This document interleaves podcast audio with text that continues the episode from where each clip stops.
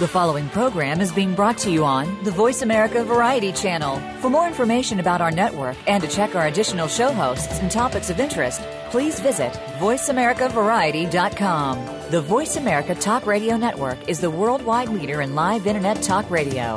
Visit VoiceAmerica.com. The views and ideas expressed on the following program are strictly those of the host or guests and do not necessarily reflect the views and ideas held by the Voice America Talk Radio Network, its staff, and management.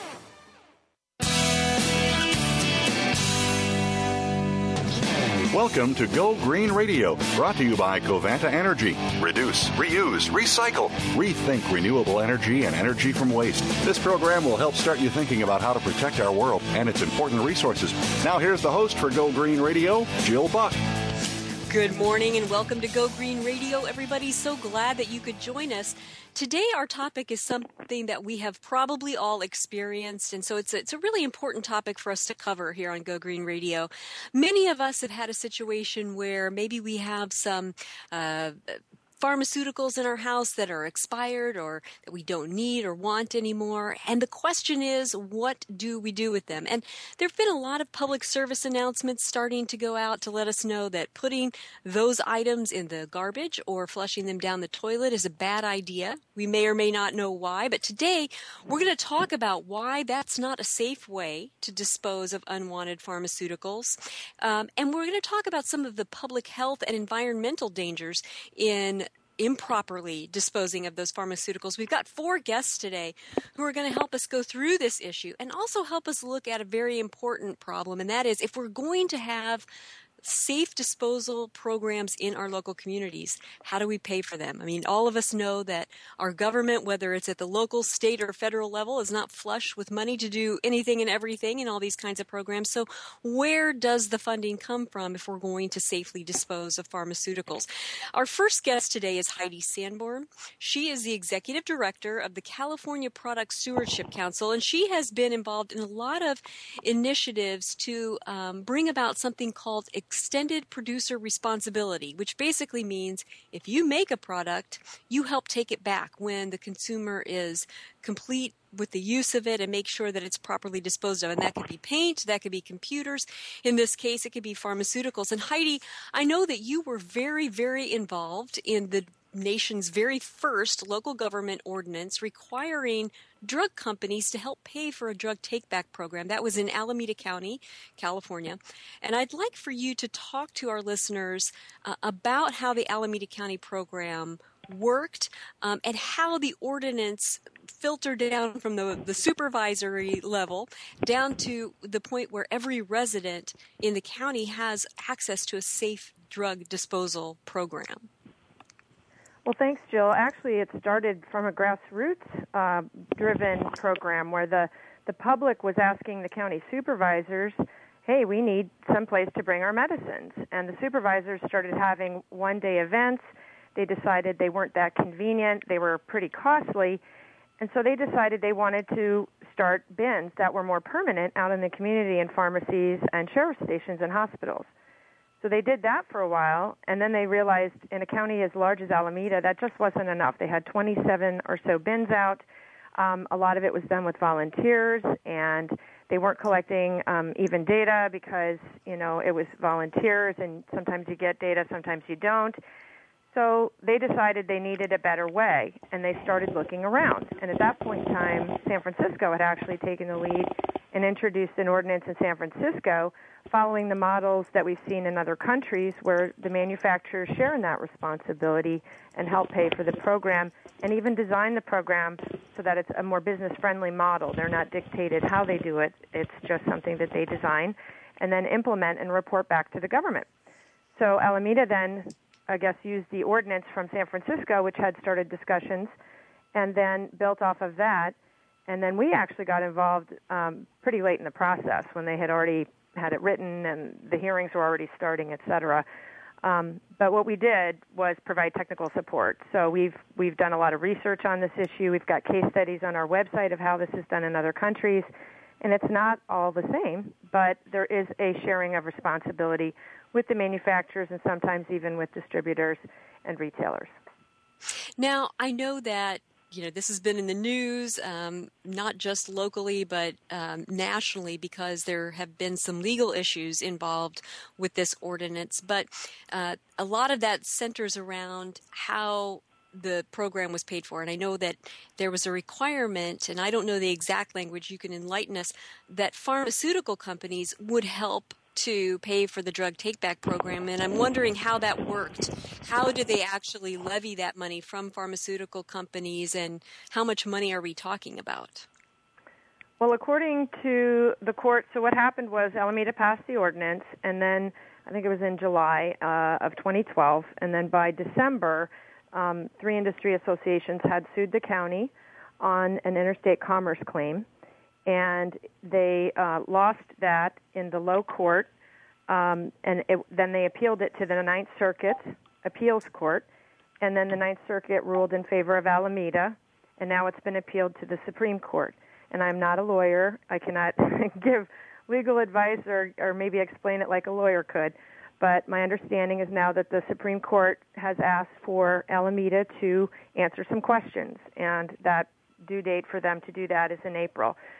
So it's at this point in time, it's still pending. Um, and right after Alameda passed the ordinance, King County, Washington, and Seattle passed a very similar ordinance, but they also added over-the-counter drugs, not just the prescription drugs. So they got sued by an additional association representing those over-the-counter drugs, um, and it's I believe all in the Ninth Circuit. So that court uh, case was put on hold pending the outcome of the Alameda litigation. So um, basically what the two lower courts said was there's no interstate commerce problem, and that uh, this is a fair way, it's a legal way to proceed, um, at least on that point of law.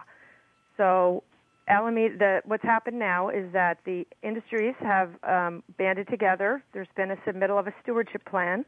They designed the program, and the plan was just heard at a public hearing, I think, a week ago. And um, Alameda is going to decide if they're going to accept that plan and then let the industry go ahead and do it. Uh, mm-hmm. Uh, there was one company I thought that submitted a very appropriate plan. They had only one patient in the entire county with a very specific drug. They knew exactly who that patient was, and they were going to provide them with a mail back uh, envelope for any drugs that they may have that were left over. Hmm. So that was, um, I believe, I'm certain they'll go ahead and approve that because it makes sense. And they don't sure. need to join with other groups. Now, how they pay for it is really up to the industry.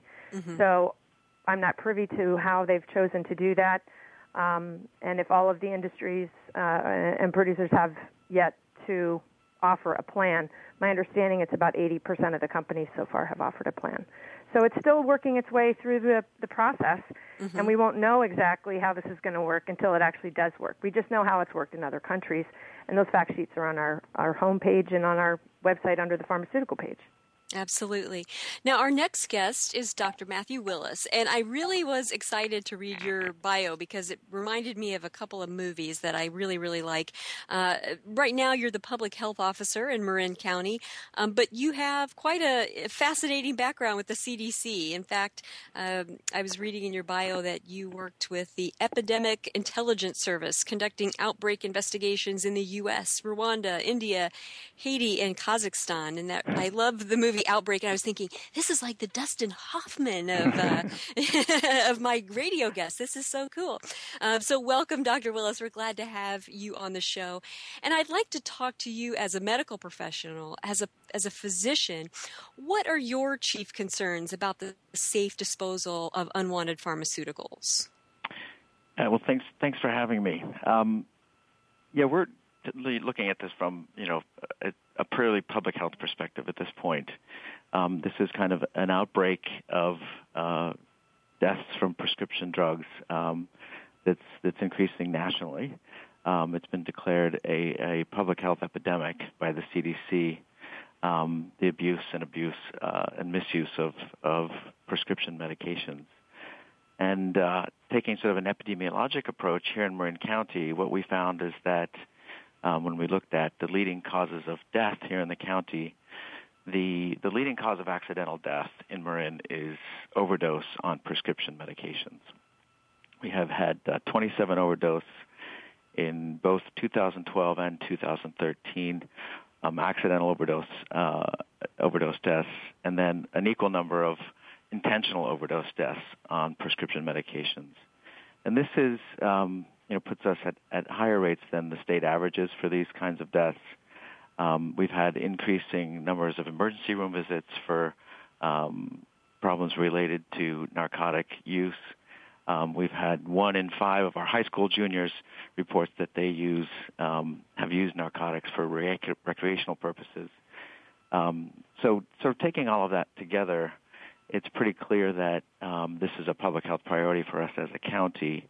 Um, at the same time, we look at the, the amount of uh, medicines that are being prescribed into our community, and we find is, is typical of patterns that are being seen nationally, which is that there's an ever increasing number of narcotics that are being prescribed with a, a promising exception over the last year or so where maybe we're starting to see some decreases in our narcotic prescriptions. But that's on a background of, you know, about a 10-year trend of ever increasing uh, numbers of, of sedatives, narcotics, and stimulants being prescribed.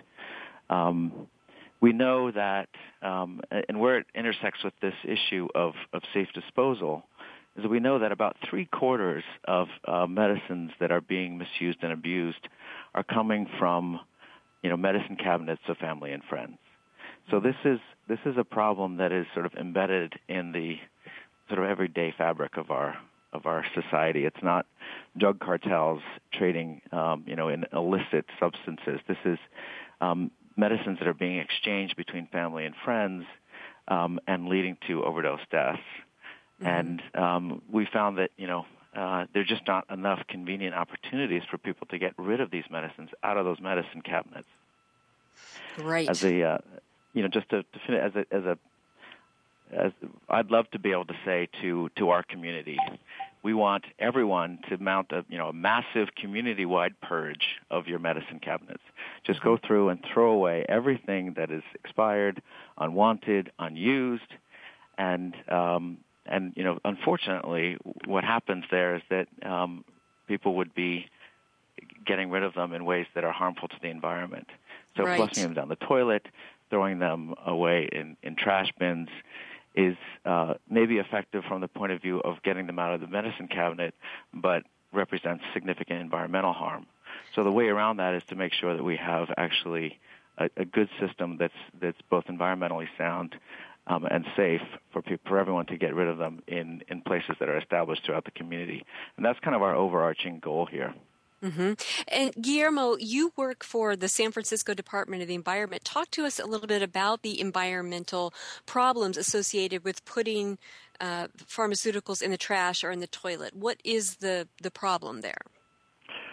Sure, Jill. Again, thank you for being uh, kind and inviting San Francisco to, to share a little bit of our experience with um, a take back program.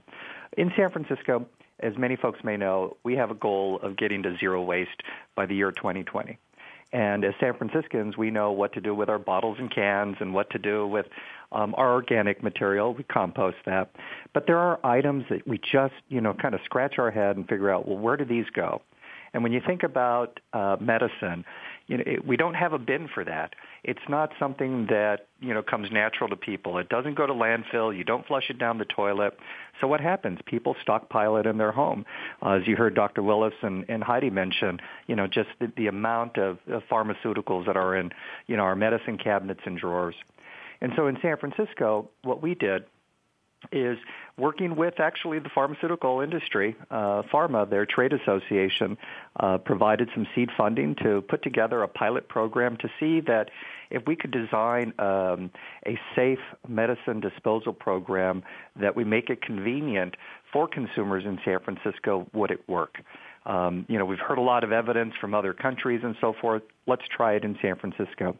So we launched a pilot almost three years ago. Um, and we used uh, 12 independent pharmacies. We used 10 police stations for all our controlled substances, and we have one community center. And in that time period, we've collected over 23.5 tons of unwanted and expired medicine. Uh, that's about 47,000 pounds.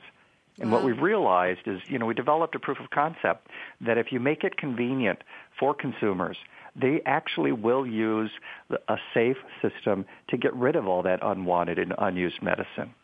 And for us in San Francisco, why is that important? You heard, you know, Dr. Willis talk about, you know, certainly the public health um, uh, respect to to why it's important to get this out of our medicine cabinets. But from an environmental perspective, you know, pharmaceuticals have been, you know, study after study shown to have, you know, significant effects on our aquatic system. You know, although there's limited data on kind of our direct health impacts, but we've also seen that you know the the types of pharmaceuticals that are getting into our waste stream um, and our water stream are actually having a real impact. Can you give us some examples of that? You know, some of the examples, you know, certainly have been, uh, you know, uh, documented by you know different folks, but you know the measurements have you know been linked to like the uh, feminization of fish and other ne- negative effects on aquatic life. Um, there's been a, a, lot of science that has looked at uh, the impact that it's had on uh, different ecosystems uh, in the bay um, and throughout uh, other water sources. Thank you, Guillermo. That was uh, a good good wrap up explanation. And I know that anybody who wants to know more can easily Google uh, this information and find out more about why it's harmful to have pharmaceuticals in our waterways. And I know that that's something that we'll talk a little bit more about in a moment. Our next guest is Conor Johnston. Uh, uh, Conor, you're the chief policy advisor to the president of the San Francisco Board of Supervisors, London Breed. And I'd like to bring in the political perspective of creating an ordinance like San Francisco is looking to do to take back uh, unwanted pharmaceuticals. What are some of the pros and cons that your boss needed to weigh before deciding to push for a San Francisco ordinance to require pharmaceutical companies to pay for a drug take back program? Sure, sure. And thank you, Jill, and, and thank you for covering this too, because it's such an important issue both from a, a public safety and an environmental uh, perspective. Uh, you know, I don't I don't want to turn this into an advertisement for for my boss, but the political question is really not what she asks. Um, I think she approaches every issue with with really the same two questions of is this the right thing to do and will it work? And if we consider the first question of is it the right thing to do? I mean, we know as Heidi and Guillermo have mentioned that if you flush medications down the toilet, they're going to end up in the bay or the ocean. Uh, if you throw them away in the garbage, they can poison animals or leach into groundwater or just end up back at the same treatment plant and then in the bay or the ocean. And if they're left in the home, they can fuel addiction or accidental poisonings or any of the other problems that, that Dr. Willis spoke about. So in terms of is it the right thing to do, it absolutely is the right thing to do to protect the environment, our kids, the elderly, pets, as well as those struggling with addiction. So then we have to ask the question of will it work? And I, I think we have a great precedent for disposal programs in California with products like motor oil, paint, batteries, car tires, and mattresses that have, that have all been very effective. We also have the experience of our own pilot program in San Francisco, which over the last couple of years has kept 23 and a half tons of medications out of the bay and out of landfills. Uh, so is it the right thing to do? Will it work? Yes and yes, absolutely. I think in this case we had one other consideration, which is the legal risk that, that Heidi touched on briefly. Uh, Alameda did get sued after they passed their ordinance in 2012. They lost in the lower court. They lost in the Ninth Circuit Court of Appeals. They are now making what I would consider to be a, a relatively specious uh, interstate commerce clause argument to the Supreme Court and so we have to we have to recognize in San Francisco the possibility that that we may be on the receiving end of a similar lawsuit. I think we are bolstered by the fact that we have one of the best legal teams in the country under the leadership of our city attorney Dennis Herrera, um, and this is the right thing to do. And if that's a risk that we face, it's a risk that's worth taking. Uh, but if you want to talk politics, because I know that's my role here, uh, mm-hmm. I think Supervisor Breed or, or anyone uh, would be happy and proud to be a part of a coalition of supporters as diverse and strong as we have supporting this ordinance. I mean, if you look, we've got environmentalists both locally and statewide, police officers, doctors, medical associations, drug treatment centers, senior organizations, and a variety of our own city leaders. So from a political perspective, as as her political advisor, I guess I am very happy uh, that she has chosen to take on this issue, and I think she is too because she's doing the right thing. Awesome. Well, that's good to hear. That's brave and that's bold, and uh, that's what a lot of Americans are looking for in their elected officials. So I'm glad to hear that. Heidi, you alluded to this earlier, and I want to touch on this again. You mentioned that drug take back programs are funded by pharmaceutical companies in other countries. Talk to us about how it's working in those places and why it's so hard to get the same thing going in the U.S. Well, that's the question I keep asking. um, when I travel, and I've been to Europe and Canada, and I am familiar with um, at least the research we've done on programs in Brazil, Colombia, and now even Mexico, um, they differ slightly sometimes between between them is exactly who pays. Sometimes the retailers are made to be collection locations, other times they're not. Um, but in Canada, the one that's um, the longest standing next to us, that's been running in British Columbia now for 15 years.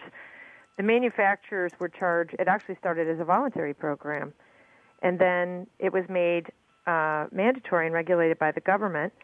And they did not need to mandate the retailers take the, the medicines back on behalf of the manufacturers because when the manufacturers provided the program and gave them the collection bin and the paid for the shipping and transport to the incinerator, which is what um, you know environmentally to date is apparently the most uh, the safest thing to do is to destroy them. Um, they they got 94% of the vol- of the pharmacies voluntarily agreeing to take back the medicines. It's now, as of 2013, 1,132 pharmacies and 94.1%, and that's without a mandate on the pharmacies. The manufacturers also provide a public education program. And as they've ramped up public education, they've also seen an increase in the last few years, a significant increase in the amount of medicines coming back. So they know it, I mean, it works, and it's um, many of the same companies that we're familiar that sell into California and the United States. Uh, most of them are international and sell internationally. So this is something they're they're very familiar with. Um, and when we started really digging in and looking at um, who else has these programs, we were really shocked at some of the and impressed with some of these numbers. Um, one of them, I can't I'll look through my notes here, but has almost 100% of the pharmacies voluntarily hosting the collection bins. Hmm. Um, and and again, the retailers seem to want to host the bins because it does help with their foot traffic. It's a convenience for their their customers and if they don't host a bin then maybe they're out you know telling their customers hey you have to go somewhere else to drop off your medicines and that's not really a a great model which is why in canada actually for needles which is a related product type um, needles were being collected voluntarily by the retailers because they get most of their profit margin in pharmacies from diabetic patients. Diabetic patients use a lot of needles and have a problem with disposal. And so the, the retailers actually started it as a way to gain new customers. And then again, it became regulated over time. So it can be a very business friendly model. And, you know, we do recycling, as you talked about, e waste and, you know, giant screen TVs and batteries that can start fires. Um, this is a very small product that has really only one safe management tool at our disposal at this time, and that is the incineration. And so it really is not a hard program to set up, and it's not super expensive per pound, but it is hard for local governments to pay for everything at the back end and bury it in garbage rates and taxes. It gets very expensive when you're talking about everything sold on the free market. Right. So, and it's also not very efficient. It's more efficient if it's done at a state or a national level. Mm-hmm. And, and help with and in partnership with the industries that design and distribute those products because they're there are entire organizations now on reverse distribution that become experts in this reverse distribution concept. So it works. We know it works, and it's just a question of can we work collaboratively to do it in, in California and in this country? And our answer is we sure hope so.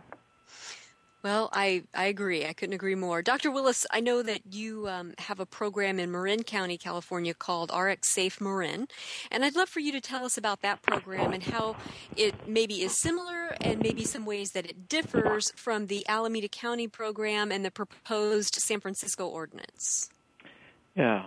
RX Safe Marin is um, it's kind of a grassroots community coalition here in Marin County to address the problem of prescription drug misuse and abuse holistically. So the goal of increasing opportunities for safe take back is just one part of this larger effort. RX Safe Marin was started um, last year um, when um, we sort of asked the community the, you know, the question, what can we do to address this, this problem of, of increasing numbers of drug overdose deaths um, and the harm of prescription drug abuse? And we had about 100 people come to the table for a five-hour, you know, summit meeting on the issue and we we uh, hashed out a, a, a three-year strategic plan together. Um, we had law enforcement, um, medical prescribers, pharmacists, health plans, schools, um, addiction specialists, families of people that have been affected by this, all coming together.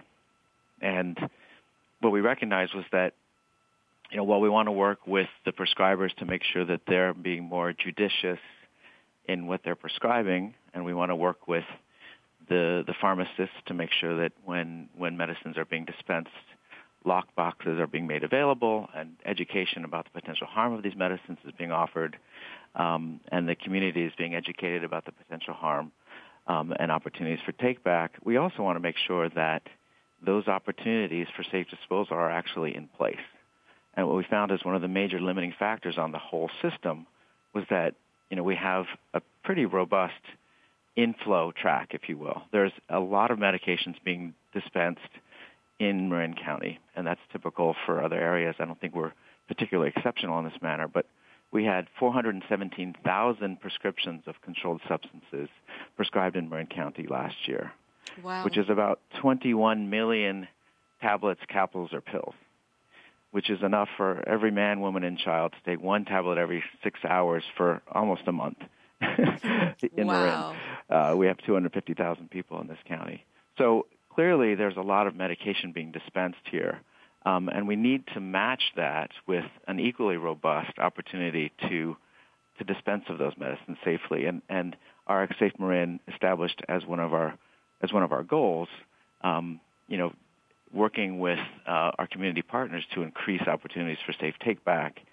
We started, as Heidi mentioned, we started in sort of a a one-off process, going to an individual pharmacy and saying, hey, would you be willing to host a bin? Going to a clinic asking for that and having some success, you know, one by one, increasing the numbers. And then kind of looked across the bay and saw what was happening in Alameda and San Francisco and thought this is a much better solution. You know, a single, systematic, sustainable system um, is a much better direction for this. And we, you know, we found that we had been encountering major barriers from even getting one or two more sites countywide. Mm-hmm. Guillermo, I'd like to shift to you again, Guillermo Rodriguez from the Department, uh, San Francisco Department of the Environment. We're talking about keeping unwanted pharmaceuticals out of our water and out of landfills, but we all know that most cities' water supply and landfills cross many jurisdictional borders. Um, is the San Francisco Department of the Environment working with counterparts in other jurisdictions on this issue? Can you talk to us a little bit about how you collaborate with others? Certainly, great question. Um, and certainly, San Francisco doesn't have the answers alone, and it really is about you know building coalitions and you know interacting with other agencies who have um, done some of this work and see how we can collaborate and build you know an effective program. Um, in San Francisco, we learned a lot from the experiences of you know our neighbors across the bay in Alameda County, and our other neighbors up north in King County, up in uh, the state of Washington we followed uh, a lot of their their progression. They're uh, we're about two to a year ahead of us uh, from a legislative perspective, and we were able to kind of garner a lot of our own ordinance based off of their successes. In particular, we took a lot and borrowed a lot from King County in designing San Francisco's ordinance, which both um, uh, targets um, not only pharmaceuticals but also over-the-counter drugs. Mm-hmm. We felt that we really needed to capture both streams um, and keep them out of you know the the waste stream and keep them out of the landfill. And in addition, we participated a lot in in Alameda during their process of uh, stakeholder meetings where they gathered community activists, uh, uh, um, other organizations, the pharmaceutical industry. You know, we all sat around, you know, many tables over many, many months talking about the issues, what works, what doesn't work, and how to design this. offering our expertise as well as learning a lot from them. And we also worked uh, at the state level. Um, you know, Heidi's organization has, you know, spearheaded, you know, lots of conversations between local governments, water agencies, um, you know, uh, police uh, uh, officers, you know, uh, medical community, all right. looking to try to design a great program. That's fantastic. And and I'm sorry to cut in because we have to take a quick commercial break. We could keep going on this for quite a while and we will come back to it, I promise. But we're going to go to a quick commercial break. So folks, don't go away. There's so much more Go Green Radio right after this.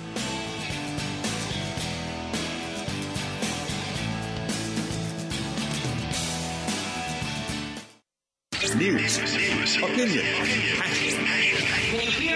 your voice counts. Call toll free 1 866 472 5787. 1 866 472 5787. VoiceAmerica.com. Take a wild guess. How much garbage generated in the United States today is converted into energy? Is it 26%, 43%, or 14%?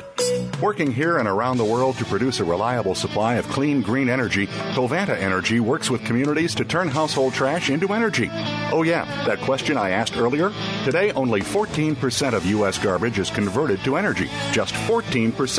Covanta alone processes half of that municipal solid waste into renewable energy for a cleaner world. For more information about Covanta Energy, visit us today at www.covantaenergy.com. All round the outermost rim of the shield, he set the mighty stream of the river Oceanus, creating Achilles' shield in Homer's The Iliad, Book 18. Rachel Carson in The Sea Around Us said, All at last, return to the sea, to Oceanus, the ocean river, like the ever flowing stream of time, the beginning and the end. Moyer's Environmental Dialogues with Dr. Rob Moyer offers lively dialogue and revealing narrative inquiry into how individuals are overcoming obstacles and creating a greener and blue planet Earth. Tune in Thursdays at 3 p.m. Eastern, 12 noon Pacific on the Voice America Variety Channel. The Internet's number one talk station. Number one talk station. VoiceAmerica.com.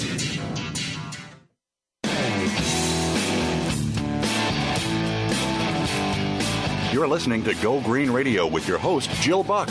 Jill would love to hear your comments or questions on today's show, so call us toll free at 1 866 472 5788. That's 1 866 472 5788. Write to us too. Save some trees and send us an email to gogreenradio at gmail.com. That's gogreenradio at gmail.com. Now back to Go Green Radio with your host, Jill Buck. Welcome back to Go Green Radio. If you're just tuning in, let me catch you up. We're talking about uh, the public health and environmental impact of properly disposing of unwanted pharmaceuticals. And we've got four guests today, all covering this issue from a variety of perspectives. Uh, we're going to go to Conor Johnston. He's the um, Chief Policy Advisor to the President of the Board of Supervisors for the City and County of San Francisco, um, London Breed. Conor, I, it's my understanding that the San Francisco ordinance that you guys are working on for your drug take back program would allow residents to dispose of things like over the counter drugs, maybe even homemade drugs. I'm not sure. If that's the case, how can the city ask pharmaceutical companies to help pay for a program to dispose of products they did not create? That, that's an important distinction, actually. And uh, our ordinance is not just about pharmaceutical medication. It actually includes over-the-counter medications as well. So the over-the-counter manufacturers are also required to participate in and help fund the take-back programs uh, in the same way that the pharmaceutical manufacturers are. So those two groups can can work to get together separately, or they can they can create a third party organization, what what we call a product stewardship organization that manages the take back program. Um, on the homemade side, I'm not I'm not quite sure what you mean by that. Um, Pot and stuff like that. you know, meth, that kind of stuff, the illicit stuff. Oh, illicit stuff. Um, well, I might want to consult with our deputy city attorney before I answer that question. I think that's that's probably a separate topic, uh, but I do think it's important from the from the legal drug standpoint that that all of the manufacturing parties are being being brought to the table here. Um, and if you look at the the analysis of the waste that San Francisco collected during our pilot take back program, we didn't find any exotic or unidentifiable materials. It, it was by and large what you would expect expired and unwanted prescription drugs and, and expired and unwanted over the counter drugs. Um, and just from a practical standpoint, if I can kind of describe how the take back process functions, if you imagine an old VHS rental return bin where you, you know, rewind the video and slide it into the slot, it's very similar to that, and it, it occupies a small space in the pharmacy. Uh, except it is also uh, metal, very robust and secure. So, is it possible that somebody could put, you know, marijuana or their dirty laundry in there? Sure, it's possible. Uh, but I think the, the most important point is that people want safe, secure, and convenient ways to dispose of their medications, and that, mm-hmm. that's really what they're going to be doing. Yeah, I'm just envisioning some mom finding, you know, stuff in her kid's bedroom or something and wanting to get it out of the house and and going to that program. That's what I was thinking there. Um, I know that other cities have, have encountered some of those things. And actually, that's where law enforcement sometimes comes in, and some communities do their drug take back programs through the police station. And they have to go to great lengths to make people feel comfortable that you're not going to be cuffed and stuffed if you bring in something illicit. And I know, Conor, that San Francisco has had had a lot of protests lately, you know, regarding law enforcement and racial relations, just like there's been across the country.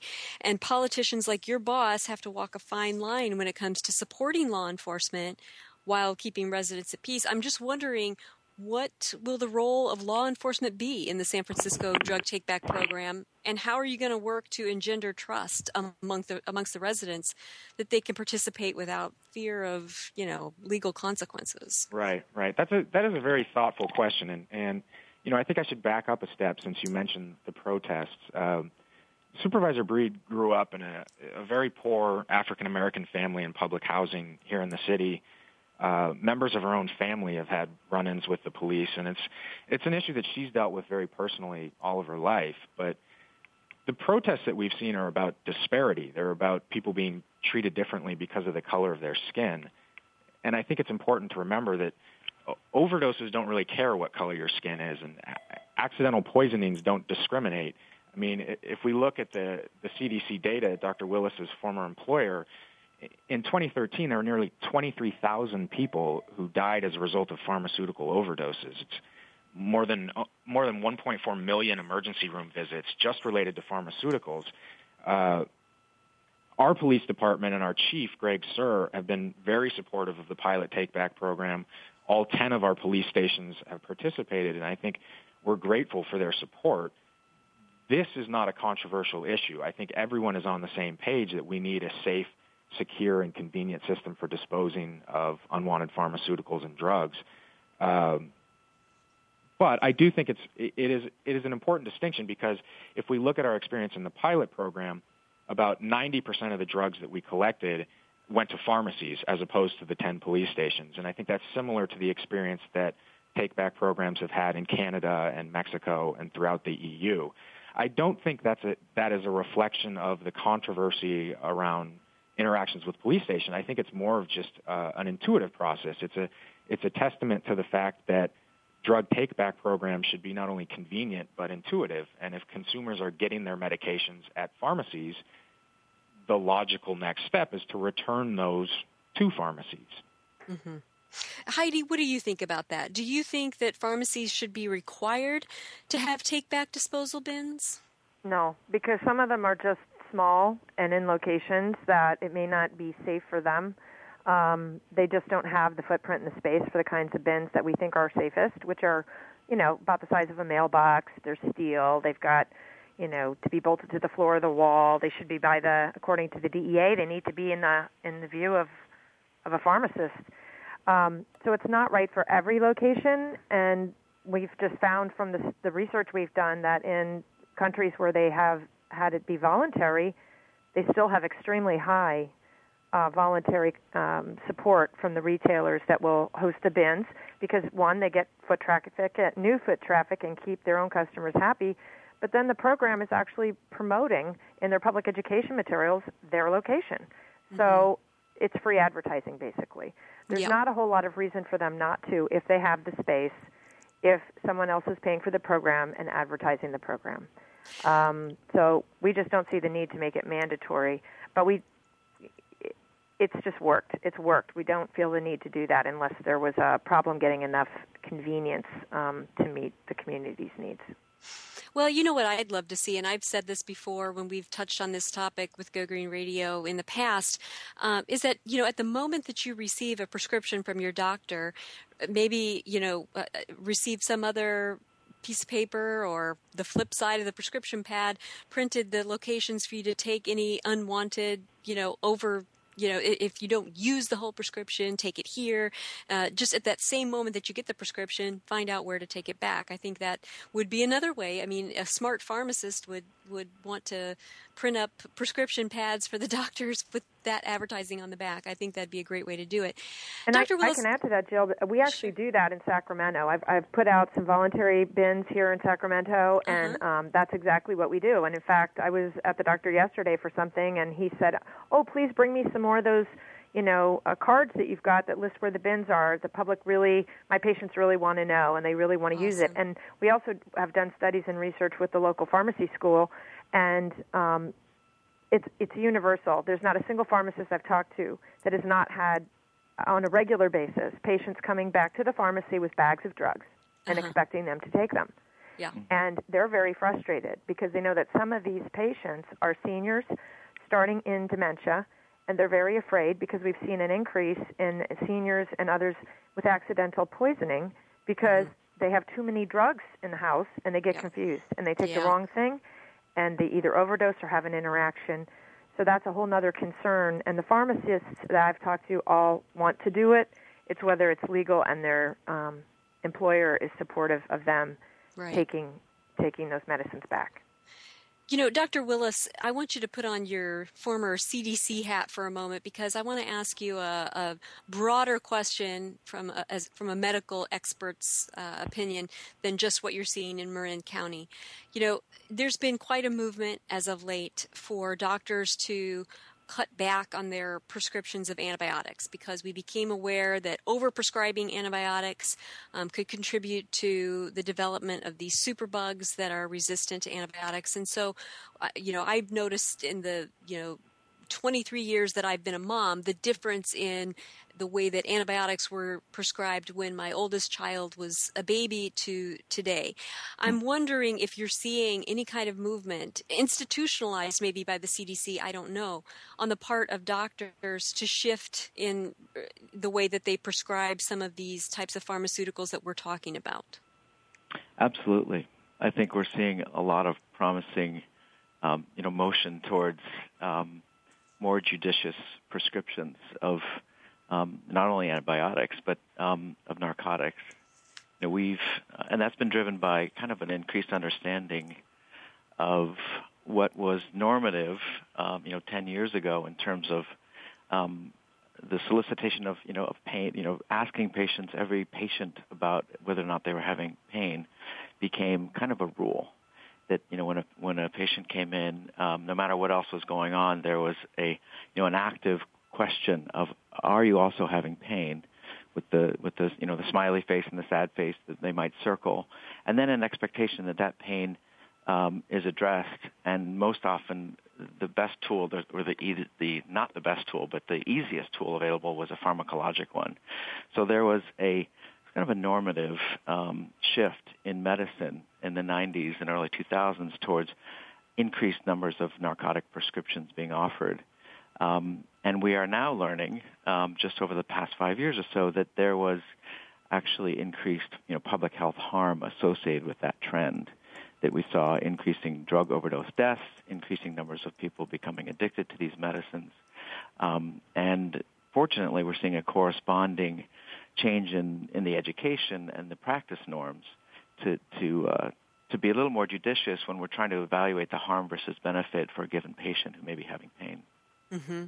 That's great news. That's great news because that's the source of it. You know, when we talk about dealing with the back end, that's one thing. What, what we do once we have all of these, you know, drugs out in the hands of consumers, but dealing with the source um, is so important, and I'm glad to hear that. We've got to take a quick commercial break, but there's much more when we return, so don't go away. There's more Go Green Radio right after this.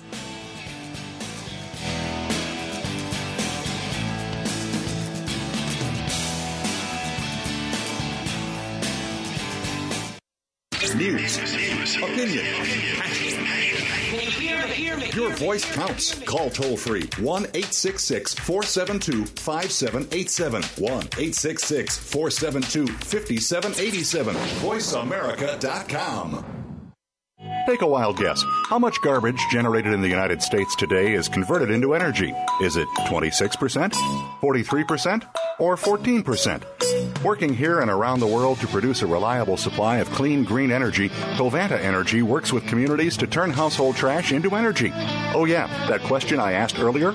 Today, only 14% of U.S. garbage is converted to energy. Just 14%. Covanta alone processes half of that municipal solid waste into renewable energy for a cleaner world. For more information about Covanta Energy, visit us today at www.covantaenergy.com. Conservation starts with us. Learn about environmental concerns each week when you tune in to Our Wild World with host Ellie Weiss. Our show centers on Africa each week and what's being done to save our wildlife, ecology, and ourselves.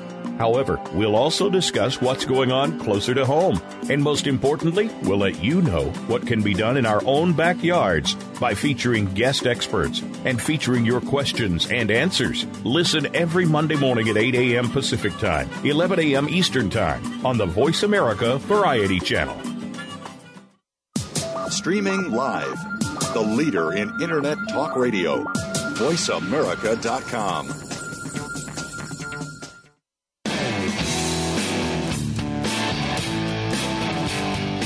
You're listening to Go Green Radio with your host, Jill Buck.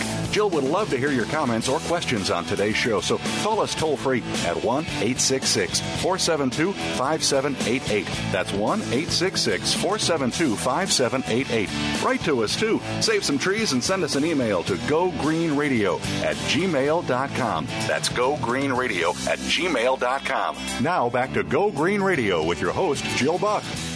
Welcome back to Go Green Radio. Guillermo, I'd like to start this segment off um, with you. You know, passing a city or a county ordinance to create a drug take back program is one thing, but educating the public on how to actually use the program is another. And I'd like for you to talk to us about how you plan to conduct an effective outreach campaign. Um, should or when we're going to be optimistic when this ordinance passes in San Francisco. Certainly.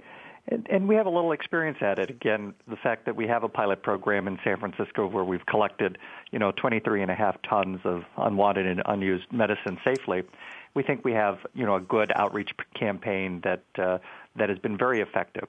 And San Francisco is a diverse community in, in many ways, and what the Department of Environment and the city has done, and our partners in, in the nonprofit community, our partners in the retail community, was really to do a comprehensive outreach and education campaign to let consumers know how to safely dispose of their medicine and what they're exactly able to do. One of the uh, best ways is really educating the pharmacist, because again, when a consumer goes to purchase um, a pharmaceutical or an over-the-counter drug, really that's a great opportunity to educate a consumer about where to return their unwanted or unused medicine. And the ordinance that uh, is before the San Francisco Board of Supervisors really has an entire section on outreach and education that needs to, to, to happen. And mm-hmm. effective ways to, to measure that success um, through surveys, um, ensuring that uh, community that uh, education efforts are done in multiple languages, targeting multiple different types of communities.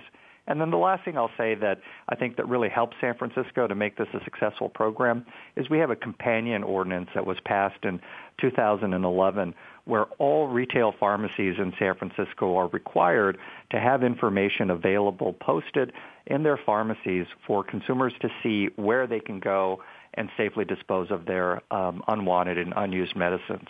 So we already have that in place, and that's kind of a really great uh, compendium um, ordinance to what the Board of Supervisors is now considering. Heidi, I know that you're very proud of what's going on here, and as well you should be.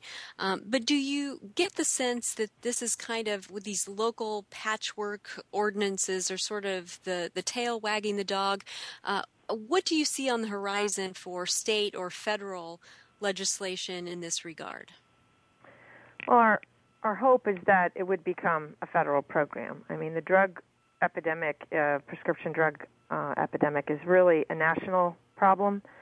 Um, issues of water and drought and all these things, it's all national. And it would be most cost effective, we think, to have a national program. Uh, but we've tried, at least at the state level, to have this conversation two years in a row um, about legislation to make it statewide.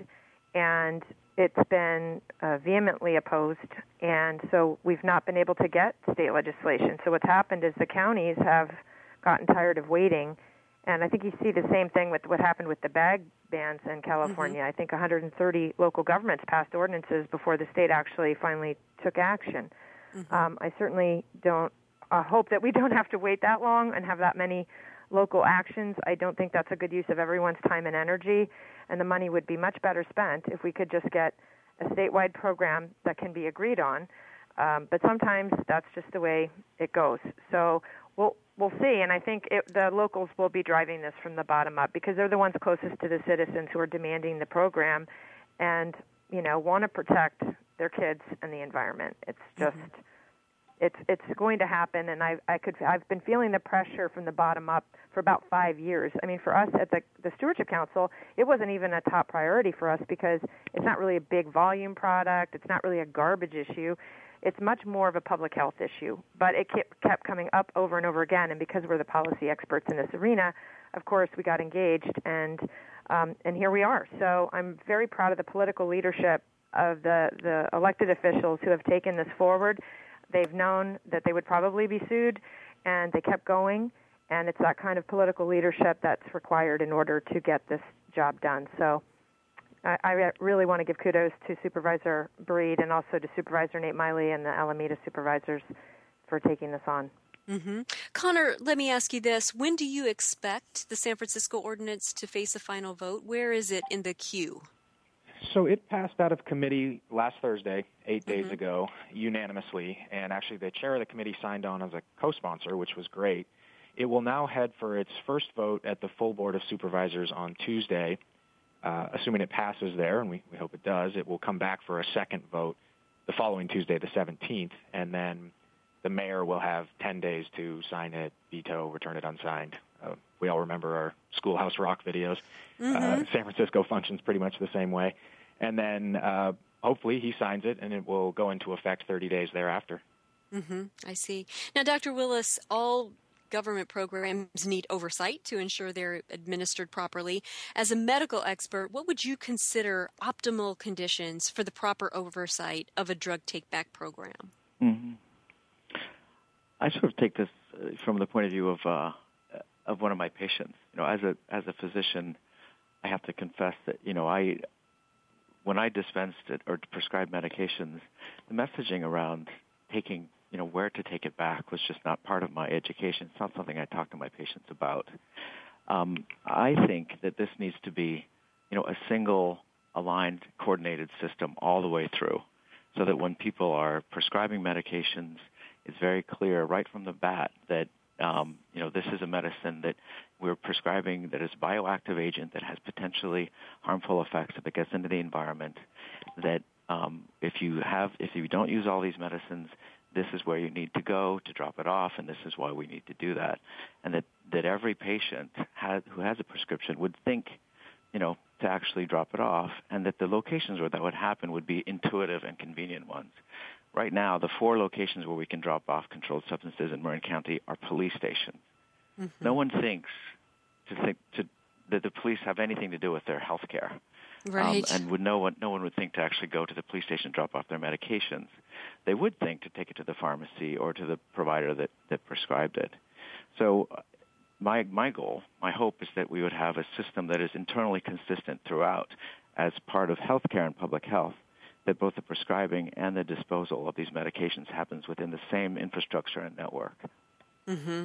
And I think you know we've we've achieved that kind of uh, uniformity in other areas of solid waste and recycling and things like that, where you can go from community to community and see some semblance of consistency. And I would hope that we'd be able to do the same way.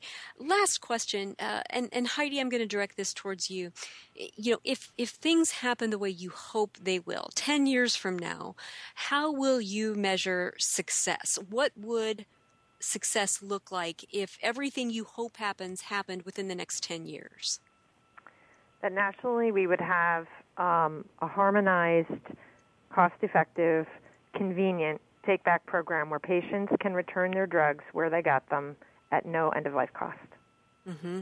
And it's just yeah. a part of doing business for the manufacturers and the retailers. It's just and the and the medical community. It's just part of what they do as the service, which I think is exactly what Dr. Willis was saying. And quick last question in the last 30 seconds we've got. How can people get involved? Our listeners who are out there saying, I want to be a part of the solution, what do they do? Well, they can uh, contact us at the Product Stewardship Council. We've been very active on this issue, um, only because, as I said, this has actually been an issue that was brought to us as a priority by the local governments in California and the water districts, et cetera. So you can join us, you can donate. Um, this is a lot of hard work. We do a lot of research. We're actually putting bins out. We're partnering with pharmacies. We're partnering with law enforcement. We're working on interpreting the DEA regs and getting more bins out. But it takes a lot of work. So uh, donating to us and becoming a um, supporter of what we do and getting active on mm-hmm. our listservs is a great way to do it. And then we can great. let you know what's coming to your area. Thank you so much. And thank you to all of you who joined us. And thank you to our listeners. We'll be here same time, same place next week with more Go Green Radio. Until then, have a wonderful week and do something in your life to go green.